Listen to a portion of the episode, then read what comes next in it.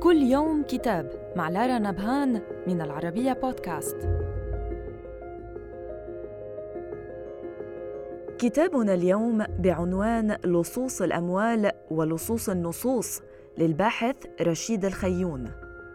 يبحث الكتاب في تاريخ السرقات على أنواعها إذ لا تبدو مصادر البحث في اللصوص قليلة لكنها متفرقة فأخبارهم وكل ما يتعلق بهم مبثوثة بين صفحات الكتب القديمة مع أن هناك كتبا اختصت باللصوص فقط وهذا ما يراه القارئ اللبيب في تمهيد المصادر المفصل بعد المقدمة مباشرة.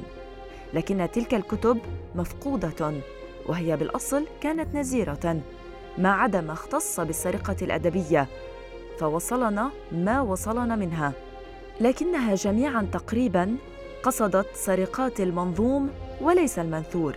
ومعلوم أن سرقة المنظوم أو الشعر تبرر في معظمها بالتضمين والاستعارة استعارة اللفظ أو المعنى وما أكثر الأخير أي المعنى بين الشعراء في العصور كافة. وجاء في مقدمة الكتاب إنه كتاب في تراث اللصوص أعلامهم حيلهم أخبارهم وأشعارهم.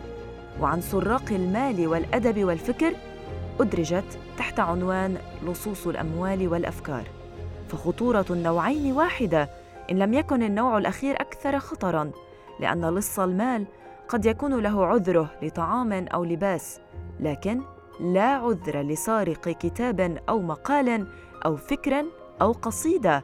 فما بالك بسارق كتب شيد له مجد معرفي عبر اللصوصية؟ صدر الكتاب عن دار مدارك وإلى اللقاء مع كتاب جديد.